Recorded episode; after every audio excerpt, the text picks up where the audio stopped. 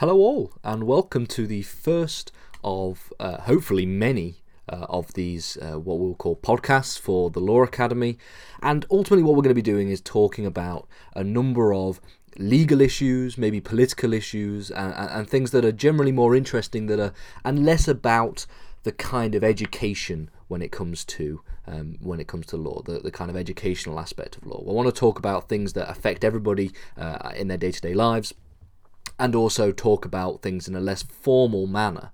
And really, what an episode we've got because what we're going to talk about in this uh, first episode is uh, the conflict that may take place, or at least the crisis that exists currently uh, between Russia and Ukraine, and the way in which this is viewed through the lens of international law. So we are keeping it legal uh, in regard to talking about the, the Russia Ukraine crisis that is taking place currently uh, and the effect that international law may play, and also look at a number of issues within international law that are highlighted by this crisis. So, as a general overview, we'll begin by talking about the conflict itself, the history of Russia and Ukraine in very, very brief detail. We're not going to go into a lot of detail about that but mainly talking about where this conflict has arisen, the uh, the issue of sovereignty in relation to um, the Ukrainian international law, and then talk about a number of aspects that relate to the international institutions that exist. So, talking about uh, Ukraine's membership of the European Union, as well as uh, Ukraine's membership of NATO, and how this has affected a number of aspects of this crisis.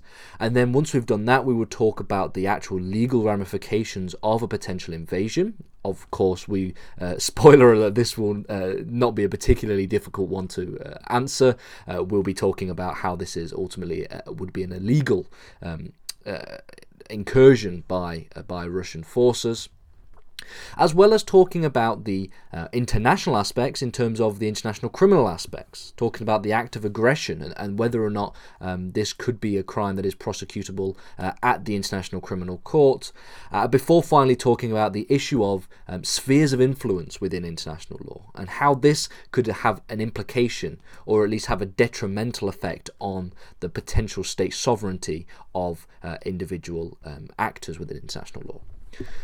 So, for those who've been living under a rock, in recent months, uh, and specifically in recent weeks, specifically uh, and especially over the month of January, we've seen tensions arising in the uh, along the Russia-Ukrainian border. In fact, um, we have uh, up to 120,000 um, uh, Russian troops that are uh, positioned around the border, um, almost encircling Ukraine entirely, and this has raised a lot of eyebrows. Now, Russia uh, began by making claims about this being simply a training exercise, and there are also um, issues relating to uh, ultimately the, the whether or not we might see a potential invasion of Ukraine. Now, um, this has been signified by the heightened tensions and the um, growing international concern that exists a lot uh, in this region of the world. We've seen concern from the United Kingdom, from the head of states that, uh, here, uh, namely the Prime Minister, We've seen concerns from members of the European Union, specifically the member states of the European Union, Germany, France, Spain, etc. And then we've also seen um, concern from the United States, uh, represented also by um, NATO, the North American Atlantic, uh, sorry, the North Atlantic um, Treaty Organization.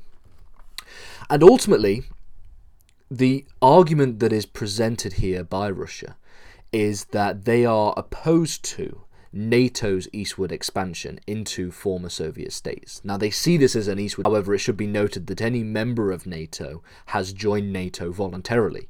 So we need to bear that in mind when we are talking about the, um, the potential arguments that are, are, that are uh, presented by Russia. And ultimately, the NATO was established as a way to protect um, Western states against uh, an overbearing Soviet Union before uh, the Soviet Union collapsed in 1991. And ultimately, some people have made the argument as to whether or not NATO even should exist in the, the world that we live in today. Now, this is obviously an argument for a different podcast, so we'll talk about that in a separate, uh, on a different day. But ultimately, this is the argument that Russia are proposing. This being that NATO's eastward expansion into former Soviet states is um, something that they um, they see as uh, at least um, implied act of aggression or an implied act of hostility co-members and they specifically are opposed to the possibility, to any possibility of Ukraine joining NATO. Now, there have been um, conversations in, in recent years relating to um, closer relationship between Ukraine and NATO, and so therefore the idea of Ukraine joining NATO isn't exactly one that is, um, you know, impossible to visualize. I can you can imagine that this might be something that takes place in the future, and President Putin specifically stressed that Russia, quote, does not war and would rely on negotiations to resolve the crisis. So we can see here that we have uh, a conflict that is uh, arising, and we see here that um, ultimately we could see the potential of uh, an invasion um, by Russia into Ukraine. Now, in terms of the history of uh, Russia and Ukraine, um, we have uh, clearly a link in history. They they're very very clearly linked. Ukraine was part of the Russian Empire and has been part of the uh, was part of the Soviet Union as well for a very very long period of time we only start to see the uh, growing amount of independence. Um, at least growing independence movements that were ultimately successful uh, in January 1990. So, for example, on the 21st of January 1990, over 300,000 Ukrainians organized a human chain as a sign of independence. And this was a chain that had stretched uh, between Kiev and, and Lviv. Uh, and this represented, or at least was a representation and a um, solidarity, if you will, with the 1919 unification of the Ukrainian People's um, Republic movement. And so this was the first instance of organized um, political movement that showed the, the growing uh, amount of um, desire for Ukraine to separate from the Soviet Union, which was at this time um, in its uh, final hours and it was ultimately going to collapse, and eventually form its own independent state. And on the 16th of July 1990, so a little bit later on, a few months later, a new, the new parliament adopted the Declaration of State Sovereignty of Ukraine. Now, this ultimately was the formal declaration of the sovereignty, the state sovereignty of the newly established Ukraine and it uh, declared a number of principles. Principles of self-determination which uh, signifies the right for a state to govern itself. That's what self-determination ultimately means. Independence and then also the priority of ukrainian law over soviet law. And ultimately soviet law was not going to be something that was um, particularly important because uh, not long after uh, this uh, in july 1990 we see the uh, the formal collapse, uh, the growing collapse of the Soviet Union as each of the satellite states uh, in, in, the Eastern Bloc begin to um, uh, declare their own independence. Now, the relationship between Ukraine and Russia during and after this period was not particularly um, pleasant. And I'm going to skip over uh, a lot of the history because, of course, this isn't a history um, channel. This is actually a, uh, a, a, a, legal channel, a law channel. So we have to really talk about the law and the legal aspects of it rather than talking about the history. And we start to see in February 2014 um, a growing amount of um, civil unrest that ultimately led to the Russian intervention and the annexation of Crimea. So, Russian troops uh, used uh, a naval base at Sevastopol uh, as a cover to um, ultimately go in and uh, disarm Ukrainian forces and take control over uh, Crimea. Now, this was undoubtedly an illegal encroachment, an illegal um, act uh, against uh, the state sovereignty of Ukraine. And this was something that was met with um, harsh sanctions by the international community, which um, you know actually had quite a detrimental effect on on Russian uh, on the Russian economy, and was something that ultimately uh, led to um, the growing tensions that we are starting to see and may even have a, lead to the uh, the ultimate uh, invasion of uh, Ukraine that we might see in a matter of weeks or even a matter of days. So it's interesting and it's important that we notify this kind of part of the history the, the, the, annexation of Crimea, the illegal annexation of Crimea under international law.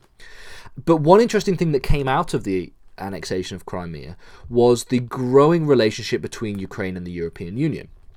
Now, the Russian state seems to be um, not just opposed to any kind of Ukrainian NATO alliance or Ukraine um, even joining NATO, but they are also seem to be quite heavily against the, the possibility of Ukraine joining the European Union because this would align uh, Ukraine closer to uh, the Western powers and the Western democracies because they would be part of um, a union of Western democracies and, and, Western powers, and it was and it's generally seen that they want to um, align Ukraine more with um, their own interest, with their own national interest, and we see following the annexation of Crimea very interestingly, the ratification of what we call the Ukraine European Union Association Agreement. Now, what this did um, ultimately uh, is did what it says on the tin. It led to an association between Ukraine, uh, a deeper association between Ukraine and the uh, European Union.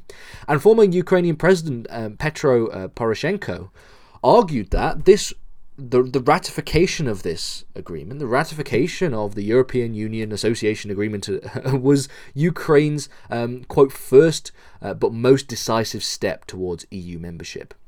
Now, just like with NATO, um, the the idea of Ukrainian membership uh, membership to the European Union is not one that is impossible to uh, to, to imagine. Uh, we've seen the European Union expand eastwards before with the um, in, introduction uh, and the addition of a number of um, former Soviet states into the European Union. The same thing happened with NATO, and we could probably see something very similar happening with Ukraine.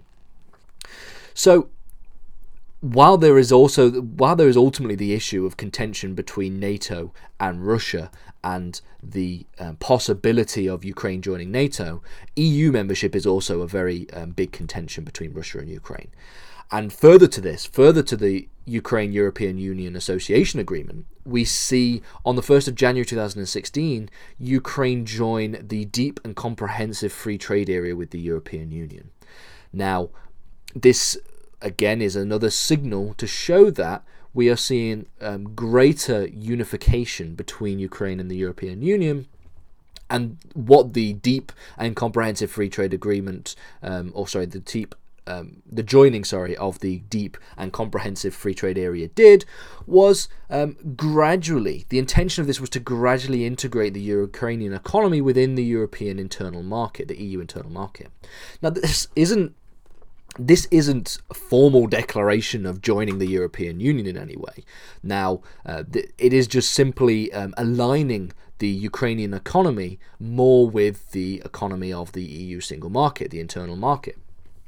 So we can see here that we are seeing, uh, we at least saw in, in previous years, uh, the history of Ukraine developing and um, the membership and closer alliance with um, NATO and the European Union taking place. And this was something that was, made Russia very, very uneasy. And as such, we have seen this sphere of influence, the idea of um, the, Russia being able to exert uh, more and more influence over the um, Ukrainian economy and also the Ukrainian political system.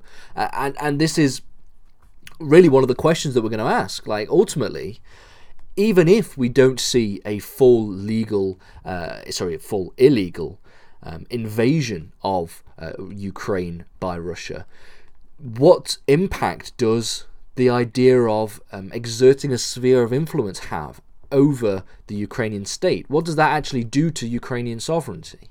And that's an issue that we're going to talk about.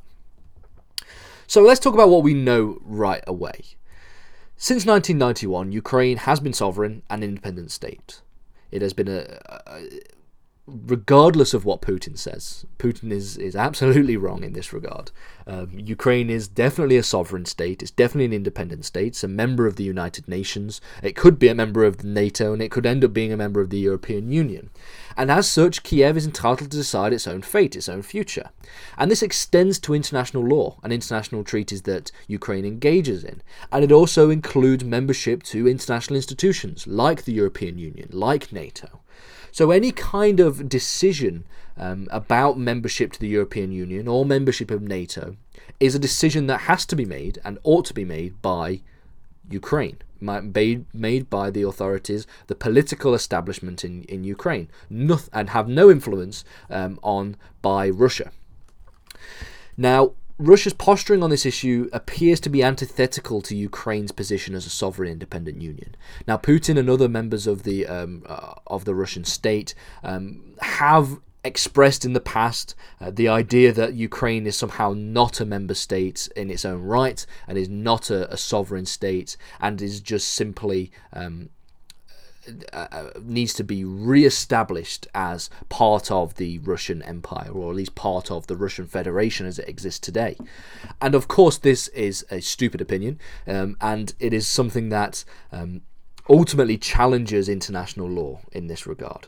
So Russia's posturing on this issue, and this is ultimately what Russia is doing. They're posturing by uh, by having um, 120,000 troops on on the border and seeing ultimately what um, the the rest of the international this posturing is antithetical to Ukraine's position as a sovereign independent union and is in, in line with uh, really pushing the edge, uh, pushing against um, the idea of state sovereignty in international law. So, when it comes to international law and state sovereignty, it is not it, there's not really much law to discuss in this regard when it comes to the international law of state sovereignty uh, as it relates to this Ukraine uh, Russia crisis. Russia, uh, at least in some circles within the Russian Federation, within the Russian state, including Putin, um, by the way, um, they believe that uh, Ukraine is a uh, is not an independent state. This is just simply not true on any account of any understanding of international law and hasn't been true ever since the um, independence of um, the Ukraine in the 1990s and 1991 specifically. So that means that any encroachment by military means um, by the Russian Federation will be uh, an act of aggression. Uh, or will be a, a, a, use of force.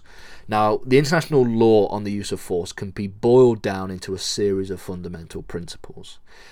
And we begin by talking about the United Nations Charter, the UN Charter, specifically Article 4, uh, sorry, Article 2, 4 of the UN Charter. And it states that all members shall refrain in their international relations from the threat or use of force the territorial integrity or political independence of any state, or in any manner inconsistent with the purposes of the United Nations. So ultimately, what the United Nations Charter does when it comes to the, the, the, the international law on the use of force is effectively ban or outlaw the use of force in any regard except for two major exceptions. There are two major exceptions to the Article 2.4 um, declaration, and these are um, the use of force may be legal under international law um, by way of authorization from the UN Security Council, that's uh, signified in Article 42 something that is never going to happen, by the way. Obviously, it's never going to happen that the UN Security Council vote uh, a resolution to allow um, the Russian Federation to invade Ukraine. That's obviously not going to happen. Uh, more importantly, though, Article 51 is the self defense argument. The idea that you can, um, use of force may be legal in cases of self defense. Now, it has to be clear and immediate threats, and it has to be um, uh, yeah, effectively a clear and immediate threat to um, the, the, the the Russian Federation, and we'll talk about that in a second, because in addition to the United Nations law on um, the use of force, we also have the Budapest Memorandum of 1994. And this memorandum was um, signed by Russia, by the Russian Federation, and Moscow pledged to, quote, refrain from the threat or use of force against Ukraine, and in response um, and in exchange for the surrender of a nuclear stockpile in Ukraine. So Ukraine, uh, this was a, a, stockpile that was left over from um, the Soviet Union during the Cold War, and Ukraine um, decided to they surrendered this nuclear stockpile in response to, uh, or at least in exchange for, a an international memorandum, a pledge that was signed by Moscow to refrain from the use or the threat of force. Now, notice that this is this is actually a quote from the uh, memorandum itself, saying um, Moscow pledged quote refrain from the threat or use of force. Now this uh, mirrors very very nicely the UN Charter, which states, uh, I'll just read the little bit that it, it, it mirrors um, specifically um, international relations from the use, sorry, from the threat or use of force against the territorial integrity uh, or political independence of any state. So they're using the language of the UN Charter in relation to um, specifically making a pledge by memorandum um, in Ukraine. So they have made this very uh, this pledge. Now, ultimately, this pledge um, would uh, seem to not uh, matter in any regard, but it just goes to show that not only do we have the general international law uh, on the use of force that ought to, in law, protect Ukraine from any kind of incursion. But we also have a um, signed and sealed document by Moscow themselves in 1994 making the exact same pledge. So let me just go back to talking about the um, exceptions to Article 2.4 of the uh, UN Charter. Like I said, we have the Article 42 exception, which is the UN Security Council resolution. Obviously, that's never going to happen. What about this self defense obligation, the, the exception that we have in Article 51? Now, arguably, what constitutes self defense is one that is quite a murky subject because while it is clear and it has been made clear in the law that it has to be a clear and immediate threat, in rec- in in the past, sorry, we've seen um, a lot of uh, wiggle room being given to um, the whether or not the use of force is authorized or at least legal in regard to self-defense. Now, obviously, the the most prime example of this is the argument that was put forward by um, the UK and the United States when it came to um, the attack and the invasion of Iraq in the early 2000s. They argued that Saddam had uh, quote unquote weapons of mass destruction ultimately they were using um, poor um, data. They were they they had um, bypassed um, the U.S. Um, uh, intelligence agencies and just took raw data um, to uh, Rumsfeld and um, Bush themselves, and they were making the justification for war based, but the argument for self defense was on faulty lines. Could this be something that happens in this situation? And we've already had um, indication that uh, there is a poss- the possibility of Russia trying to set up false flag attacks. Now, a false flag attack effectively refers to um, an attack um, uh, or at least an incident that takes place, but that is caused by it would be caused by Russia themselves, but they blame that on Ukraine, and they argue that this is an act of aggression against Ukraine, which could then give them the legal justification to utilize this Article 51 self-defense argument and then go and attack the state itself.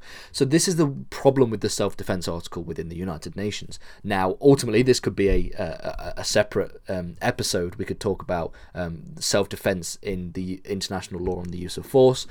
But this could be what happens. We could see the justification for the use of force by way of a some kind of false flag attack that could then open the doors to this Article 51 self-defense argument.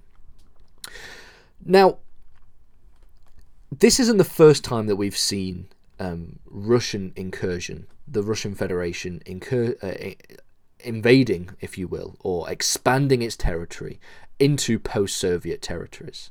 And we have a couple of examples of this. We've already talked about the annexation of Crimea in 2014. Again, an illegal annexation into Crimea in 2014. And it shows that they've placed an emphasis on the domestic interests of the state rather than the sovereign rights of the owners, uh, uh, sorry, of the sovereign rights of the, the, the uh, neighbors, their neighbors, the, the member states in, for example, Ukraine. Another example of this is the invasion of Georgia from two, in 2008. So we have two clear examples in at least the last 15 years that we have seen um, the invasion of Georgia in 2008 and we have seen the annexation of Crimea in 2014. And now we have got this expanded. Uh, um, bearing upon uh, the, the, the Ukrainian border uh, in 2022. Now, it should be noted that this isn't something that has happened. Uh, that the um, the pushing on the Ukrainian border isn't something that hasn't been going on since 2014. There have been the the amount of um, breaches of the uh, Russia-Ukrainian ceasefire uh, has been increasing, increasing over over the years. But this is obviously the most egregious example of um, uh, the the Russian Federation bearing upon uh, the, the the state of Ukraine. Now, I want to, before we talk about the issue of the spheres of influence, I want to talk about the concept of um, the Russian invasion being a violation of not just international law, but international criminal law. Now, if you if you're new to this uh, to the Law Academy, we've talked about international criminal law quite a lot. We've still got some lessons left to finish, but international criminal law ultimately is the um, branch of public international law that deals with quote unquote international crimes international crimes are crimes that are um, said to be the crimes that um, shock the very conscience of humanity. And we defined four of these crimes in international criminal law. There is the crime of genocide, we have the crimes against humanity, which is um, a number of different acts that can be um, sig- that can be put into this broad umbrella that we define as crimes against humanity, and it's actually uh, the the nature of these crimes being done in a widespread and systematic way that defines it as a crime against humanity. The third of these is war crimes, um, quite self-explanatory, violations of international humanitarian law, and then the fourth one, which is the one that I want to focus on here, is the issue of aggression, the crime of aggression. Now, this is an article um, I believe on um, Al Jazeera by uh, Professor uh, Frederick uh, Megret and Professor Kevin Jon uh, uh, Heller, talking about the um, Russia Ukrainian crisis and the extent to which international crimes play a role.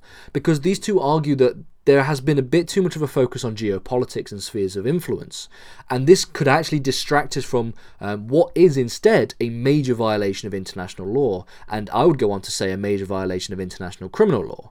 Now, they make the claim that the um, the issues that are uh, uh, that are at hand for the West uh, and Western policy seems to be focusing on the power structure of Europe and also very specifically European energy supplies. So we know that um, Russia supplies a lot of um, energy, uh, a lot of their energy obligations to Europe, and um, any kind of um, conflict with um, the rest of Europe and the Russian Federation could actually um, cause problems when it comes to the, um, the, the European energy supplies that take place, and so this seems to be the focus on of Western states. We have the language, um, and uh, well, a quote here specifically from the article says that on both sides the language is unmistakably that of political calculation and opportunity. We're talking about this from a political perspective, and we should be really talking about it from a legal perspective as well. That's what the point of this episode's about, talking about the legal implications of um, this crisis and also the international criminal uh, uh, issues that relate to it. And the crime of aggression, something we have a lesson on already that I'll link in the description, um, uh, was defined um, by the UN General Assembly in 1974 um, in Resolution 3314, uh, Article 3 of Resolution 3314, and it's defined as the invasion or attack by the armed forces of a state of the territory of another state or any military occupation, however temporary, resulting from such invasion or attack, or any annexation uh, by the use of force of the territory of another state or part thereof. Now, um, if you want to um, go back and listen to that definition again or, or find it on uh, the United Nations website, you can see that we can definitely um, place an emphasis on the concept uh, of the crime of aggression, the act of aggression, um, as defined in the UN General Assembly here, and also defined in the Rome Statute for the International Criminal Court, by the way, um, we can see that what we can do is make a direct one to one comparison between this definition and any potential attack that would take place uh, in Russia and Ukraine. So the Rome Statute adopted the um, crime of aggression in 2018. There is yet to be a single trial or anybody going um, to jail or being convicted of the crime of aggression by the International Criminal Court. But the problem with the International Criminal Court is that Russia is not a member of the International Criminal Court. And so, because of the quite limited jurisdiction aspect of the crime of aggression, it means that if Russia were to invade Ukraine and we, it was to be a clear violation of um, the uh, United Nations Charter and be completely in line with Resolution 3314 and be absolutely a, an act of aggression, the, you, the the International Criminal Court would have no jurisdiction to prosecute any member, uh, any Russian Federation heads of state or mem- uh, you know uh, heads of authority for said crimes the only thing we would be able to do is see the prosecution of potential war crimes committed in Ukraine. Because if you remember or if you think back to if you've um, thought about or studied international criminal law, the way the jurisdiction process works is if there is a, a member who is a part of the Rome Statute, who is part of the International Criminal Court, and a war crime or, or, or, genocide or a crime against humanity is committed in that territory, then it doesn't matter who committed the territory, uh, sorry, who committed the act.